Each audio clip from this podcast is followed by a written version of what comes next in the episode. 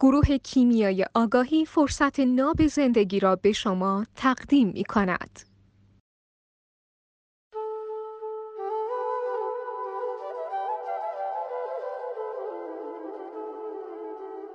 مشخصه ریشه هستیا چی هست؟ هستیا انتخابگر گیر نبودنه و گیر نیست مثلا شاید پرسفونم گیر نباشه پرسفون بیخون. آره اصلا انتخابی نداره. خب پرمس هم گیر نیست به چیزی؟ خب به گیر نکردن گیر هرمس ولی این گیر نیست.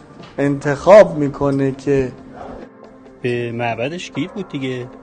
نکرده که. آخرین گیرش هم که معبدش بوده که اصلا عامل حیات خدایانه به قول بر اساس اسطوره معبدش هم میده به دیونوسوس خودش میره تو افق.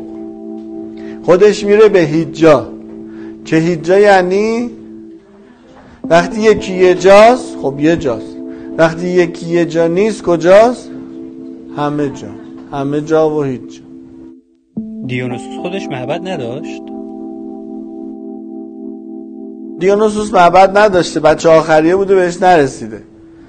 بعد یه, یه مدت با آپولو با هم شعر می‌کردن بله.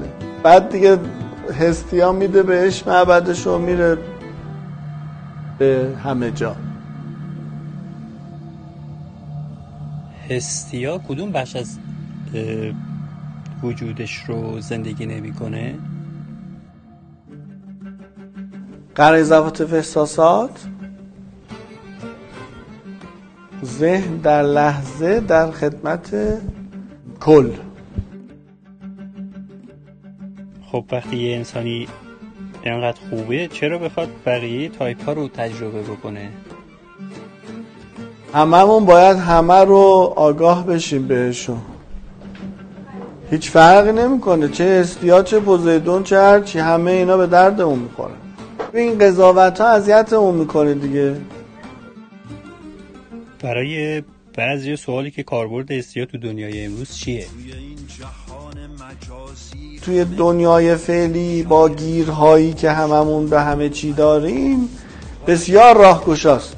انگار کم بوده. چرا این کم بوده؟ چون اونا زیادی بود بوده.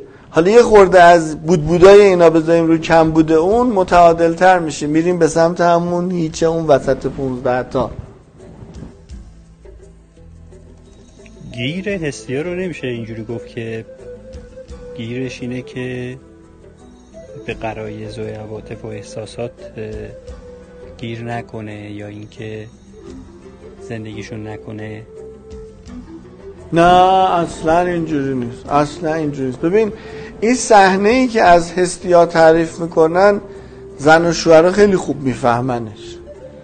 شوهری که مثلا تو ترافیک گیر کرده و دیر می‌رسه خونه جذب هرمس و هستیا رو در نظر بگیرین. مثلا ساعت هشت قرار بوده که شب شوهره آقای هرمس تشریف بیارن خونه و هستیا میزو میچینه. میزی که معنویه بیشتر. آره با حاله نه لزوما چرب و چیلی و اینا. حالش بیشتر از خوشمزگی شاید باشه. همه چی هم آماده است که ساعت هشت مثلا وظیفش انجام داده باشه. حالا بر اساس اینکه این اتفاق بینشون بیفته و شامو بخورن.